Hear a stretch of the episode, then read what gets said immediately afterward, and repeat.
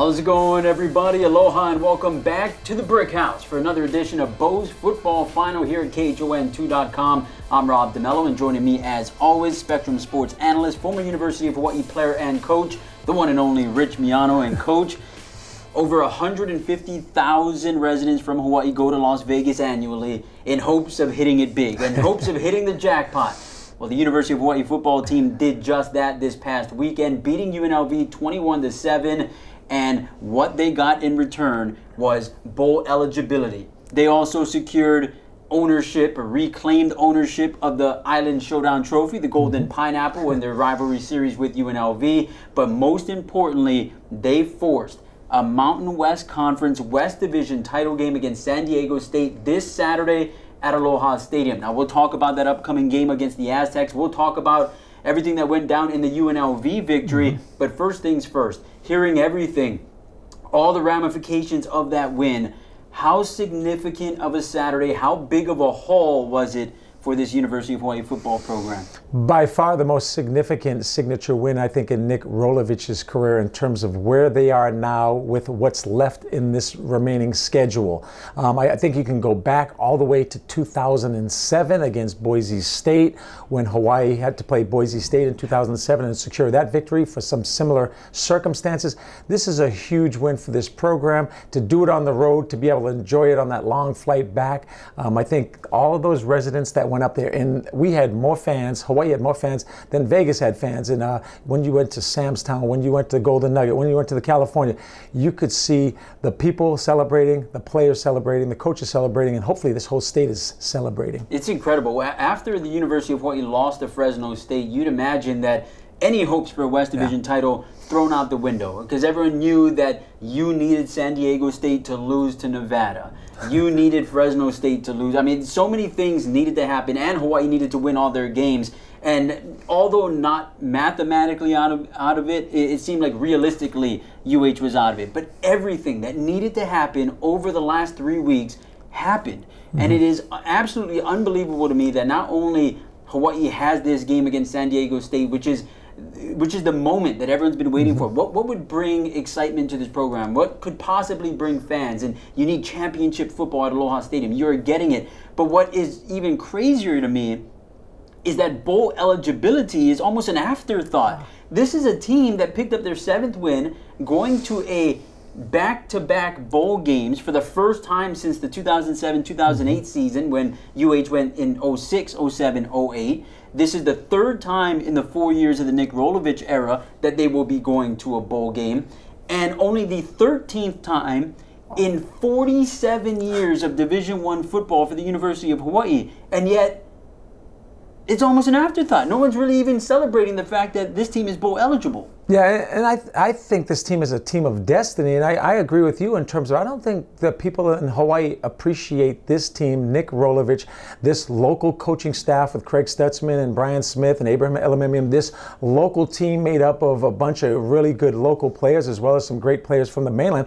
And when you look at the captains, to me, that kind of describes this football team. You have 3 that were walk-ons, 3 local boys who are now captains, and you have Cole McDonald in that mix too, that was added to the captain position by his teammates and by the coaches. And you have just the Chevan Cordeiro factor, one of the greatest local players to ever sign with the University of Hawaii in the last decade. So you have this whole mix of good things. And this team is, you can tell that this team is destined to do more than just qualify to win 7 games. This team is gonna compete for a Mountain West championship and could win 9 games by our 10 if they win that bowl game. And I think that maybe sneak into that top 25, top 30 type of national recognition. Yeah, and they'll be facing a San Diego State team that is ranked 25th in the latest coaches poll. So of course that will be a big game this Saturday at Aloha Stadium. We will talk much about that one as we get ready for the Aztecs here on Saturday. But let's back up a little bit. 21-7 victory over the Rebels of UNLV. It's the last game played against UNLV at Sam Boyd Stadium, as they will be moving to the new Las Vegas Raiders Stadium next season. So UH will make their first trip in 2 years.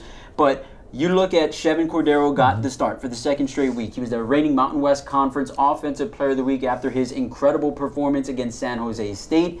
He gets the nod. Cole McDonald is on the sideline. And then after a 4 of 9 for 46 yards start with 2 interceptions, Cole McDonald is brought in the second quarter to take ownership of this UH offense. And it's the first time that you saw Cole McDonald used in this way, because in past years, I mean, even last year, it was if Cole McDonald is struggling, then Chevan Cordeiro comes in, and more times than not, he would do incredible things. But this is the first time that you saw Cole McDonald come in relief. How special was that? How big was that for this football team? How big was that for number 13? Well, let's put it into perspective. I think all 132 teams in college football in the FBS would love to have two outstanding quarterbacks. And if you look at the narrative, even in the National Football League, you're starting to get more athletic quarterbacks. Therefore, they're going to get hurt. Therefore, sometimes they're not as accurate as you would like them in the passing game. And if you can bring a guy off the bench to give a spark, like Chevan has, and now you brought Cole in off the bench. To have two great quarterbacks is a tremendous luxury. And, you know, I give credit to Craig Stutzman because he's coached these guys. I give credit to Nick Rolovich because he recruited these guys. But, you know, with this world of transfer portals and the ability for these guys to go wherever they want based upon systems, based upon schemes, based upon their comfortability, to have these two guys like each other, to have these two guys compete against each other, to have these guys be so successful, we're blessed to be able to watch this. Of course, Cole McDonald, he went 20-26 for 211 yards passing. No passing touchdowns, but he had two huge rushing touchdowns in that 21-7 victory. So last week you saw Cole McDonald get benched by Chevan. Chevan plays well, and he gets the start because you imagine you go with the hot hand. Head coach Nick Rolovich has been preaching this all season long, since the Arizona game, and really since training camp, that he has two starting quarterbacks. He has two guys capable of leading this team. And even though you hear him say it over and over again, and last week he had the great line of first world quarterback problems, but you can't help but think to yourself sometimes, like, you know, would it be better for this team to have just one guy that everyone knows is the guy? This is the first time that I think that the masses understand, like, wait a second. This is a very positive thing, because we have seen both guys come off the bench and spark this offense. Are you under the impression that, you know what, this is a positive? This isn't a first-world quarterback problem. This is a first-world quarterback situation. Yeah, I think, again, it goes back to how it's handled, how these guys like one another, how the team reacts to both guys in terms of, you know, one is a prolific third-year guy in this system that's thrown for 3,000 yards now twice. Only two other quarterbacks that have done that, Colt Brennan and Timmy Chang. The other guy is a protege, is a guy that we all know is in the lines of Tua Tagovailoa and Dylan Gabriel, a guy that's going to be here for a long time and put up records and multiple wins. So that can be a precarious situation based upon how it's handled by Nick Rolovich, Craig Stutzman, the team, and the community. And I think all of us are starting to get in line with it, that this is a good thing. Yeah, absolutely. And so when you look at, you try to put on your brimmed Rolovich hat that he wears, what do you think happens on Saturday? I mean, he says that just like last week, he's going to watch these guys practice, watch these guys how they develop in the game plan, how they control the offense with the game plan at hand against this opponent. But, I mean, you look at last year, Cole McDonald had a huge game against San Diego State, beat the Aztecs on the road, which was probably his signature victory to this point in his career. What do you do if you're Nick Rolovich? Who takes the opening snap? Is it Cole McDonald or Chevan Cordeiro? Well, you know, Nick Rolovich is the perfect coach in terms of holding his cards close to his face and not allowing the opposition, not even allowing, you know, closing practice this week to the media. I think, you know, what you have to do, though, is go with what has gotten you there. And last week it was Chevan because of the performance against San Jose. This week, Cole played, I mean, when you talk about efficient in terms of the passing game, powerful in terms of the running game, leadership, and all the other things that he stands for, I think you go with Cole. But Cole knows now, Chevan knows now, that, hey, if you don't do what's in the parameters of this offense, check the ball down when you have to, go through your progressions, run for first downs, be that 11th man in the running game that's so hard for defensive coordinators to stop, that it's not a personal thing, it's a team thing, it's a state thing. I'm going to go with the guy that's going to give us the best chance to win. So we'll see how practice goes, but I would imagine you go with Cole McDonald this week, but Chevan is right there to fill in if he needs to. Yeah, you imagine the guy with the hot hand, and also sporting the hot hand right now is the University of Hawaii defense. After weeks of question marks and weeks of struggles for this UH defense, they put it together against UNLV. I imagine defensive coordinator Corey Batoon wants all games played in the state of Nevada, because you look at 54-3 victory over the Wolfpack in Nevada, wow, and then the 21-7 win, yes, over UNLV. By far the two best efforts by this University of Hawaii defense this season. But what did you see there on the field? From your vantage point, you're up top, you could see all 22. What was it that worked for this UH defense? Yeah, and you know, just last week we're talking about, do we have systematic problems in terms of talent? Do we have systematic problems in terms of coaching? Either one of those is no, or resounding no. And what I saw from up above is I saw, first of all, let's start up front.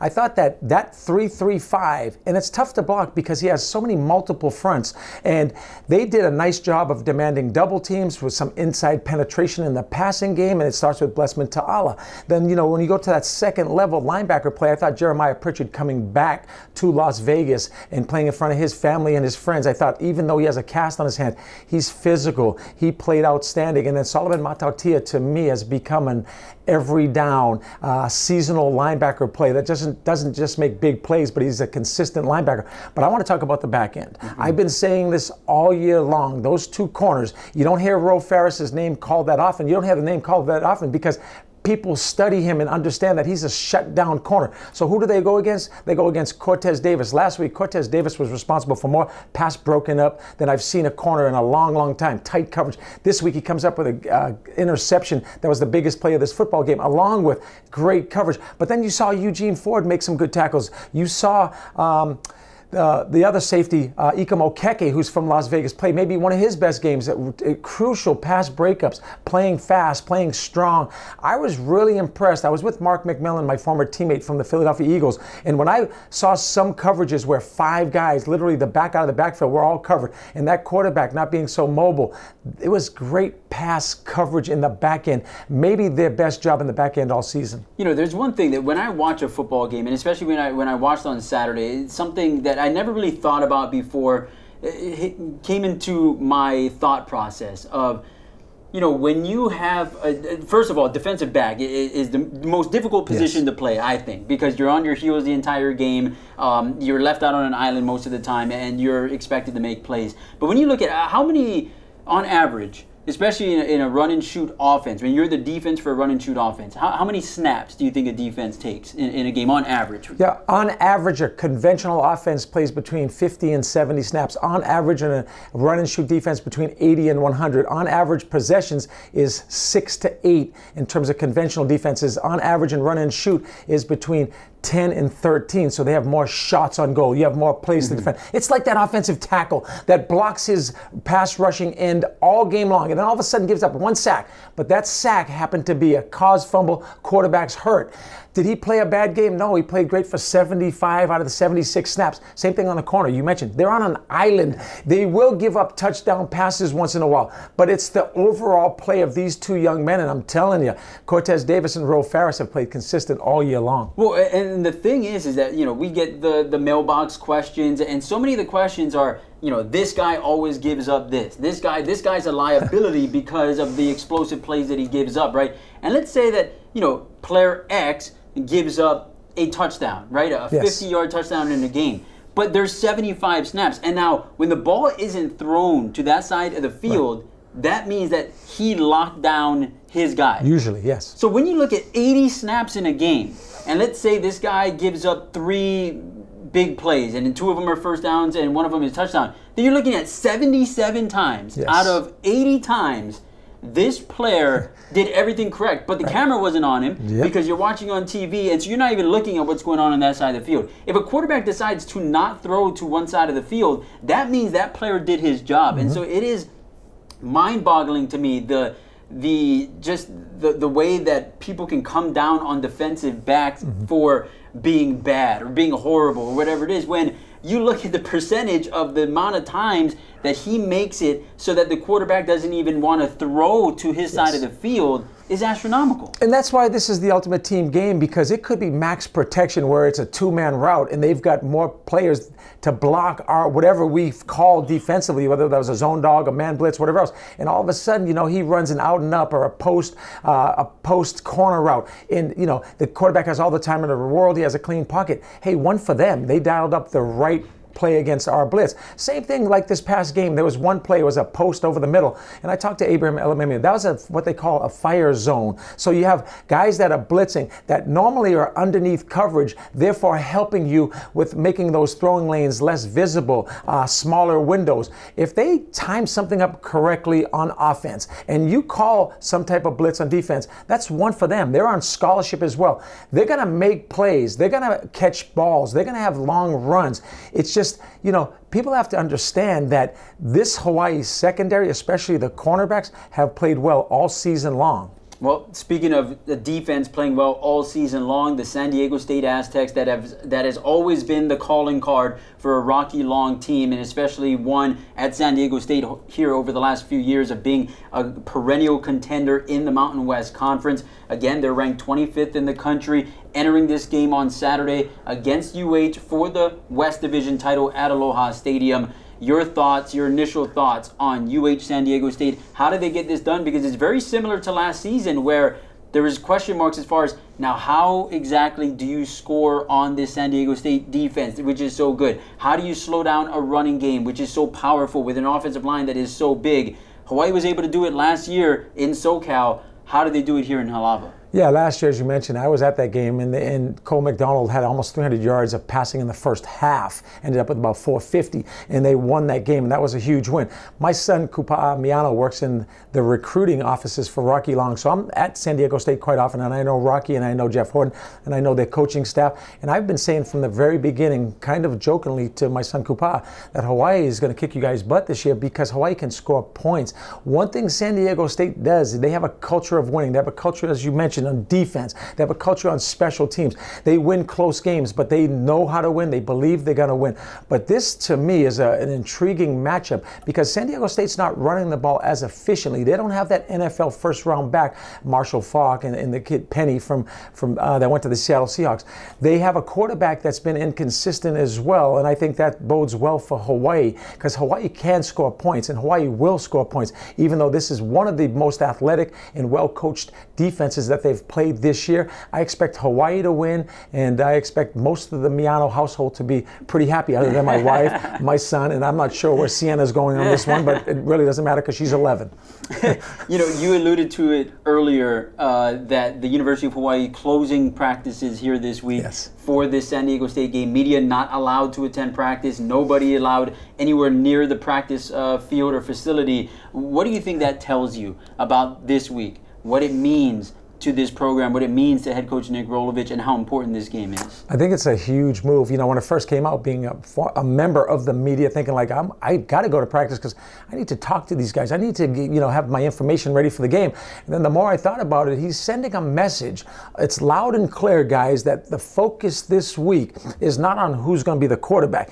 It's on fundamentals. It's on, you know, we did win this game and we played better defensively. We probably didn't throw the ball as much vertically as we needed to, but we, you know, it was a good victory, but we need to get better because this is a championship type of game that's going to bring the fans back to Aloha Stadium. It's going to bring the national narrative back that Hawaii can compete on a national level. San Diego State's 25th in the country. So if you're not going to this game, there's something wrong. If you're not watching it, you're not listening. If you don't think this is good football, then you've been missing this University of Hawaii football team in 2019. All right, well, it's a very exciting time for UH football fans. Been waiting for this for a very long time.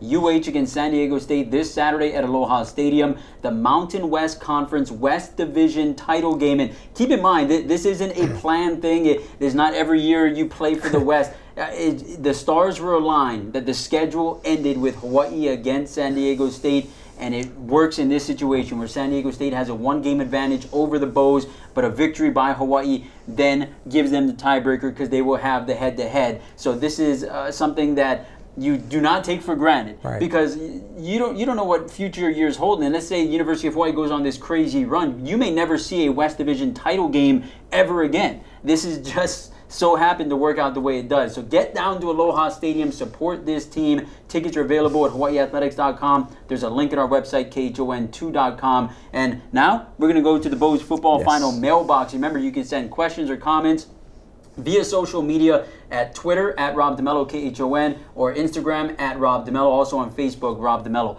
So the questions here today, the very first one You talked about it earlier. You brought it up, but I want to see if you've, with more time to think about it, if your answer will change. But the question being asked is, this Saturday's game is the biggest game since when for the University of Hawaii football program? Yeah, go back to 2007, because that game meant we were going for a championship. That game meant we were going for national implications in terms of playing good football at that level. So I think this game is that. You know, we talked before the San Jose State game, that was really the first significant win against the Mountain West opponent at Aloha Stadium. They've had some signature wins on the road.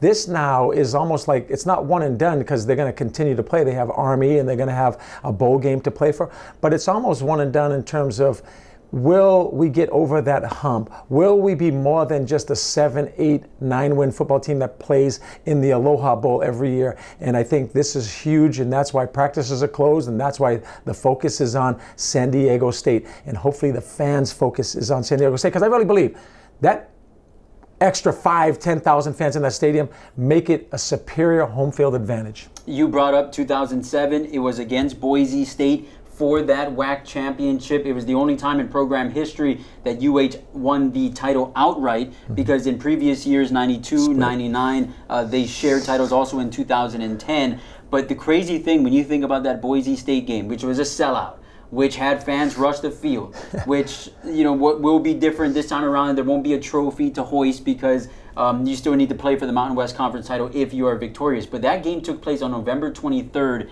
2007. Wow. And this Saturday's game will be November 23rd against San Diego State, which is absolutely bonkers.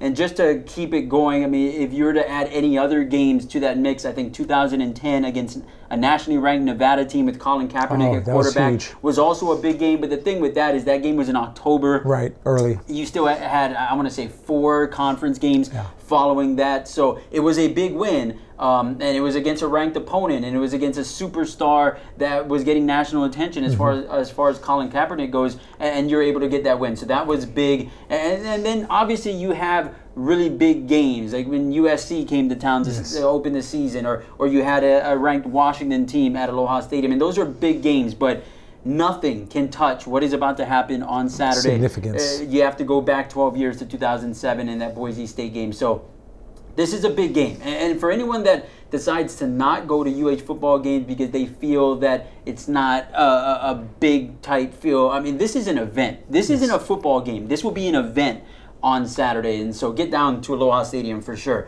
The next question along those lines, from a marketing standpoint, what can UH do to get people down to Aloha Stadium? And I imagine that it's going to take more than just the UH marketing team to create the atmosphere that people are going to want to go to. But is there anything that you can think of that needs to happen this week in order to get people excited about this game? Yeah, you know, I call that monster marketing, right? From social media to print media to television. But I think the best thing we can do as fans, as people that believe in this program and love this program, is to tell our friends how important it is to go out. I think it has to go from Hilo to Hanalei. I mean, we have to feel this thing. It's got to be organic, and it's got to be one of those situations where, you know, is it the Little League team playing for the World Series? Is it University of Hawaii men's volleyball last year? This is big for the state of Hawaii, and it could have resounding effects throughout recruiting in the next year's team. And when you win and you compete for championships and you send guys to the National Football League and you continually play in bowl games and you have local boys that are part of this whole thing, I mean, it doesn't get much better than that. So prove to the state of Hawaii that a 35,000 seat stadium is not big enough. Yeah, absolutely. And I think you hit it on the head, that people need to talk to their friends, to their family. It needs to be done by just more than the University of Hawaii. I mean, this will need to be a grassroots thing where, I mean, just go out there and talk about Hawaii football. When you're at work, just bring it up. Talk about, did you see the game? Did you hear about this week's game? And create interest, create something, you know, what is that, a FOMO that people have, right? The fear of missing out, right? That you need to create that atmosphere for everybody here in the state where they feel like they have to go to this game because everyone is going to this game, and this is going to be a big moment for Hawaii. And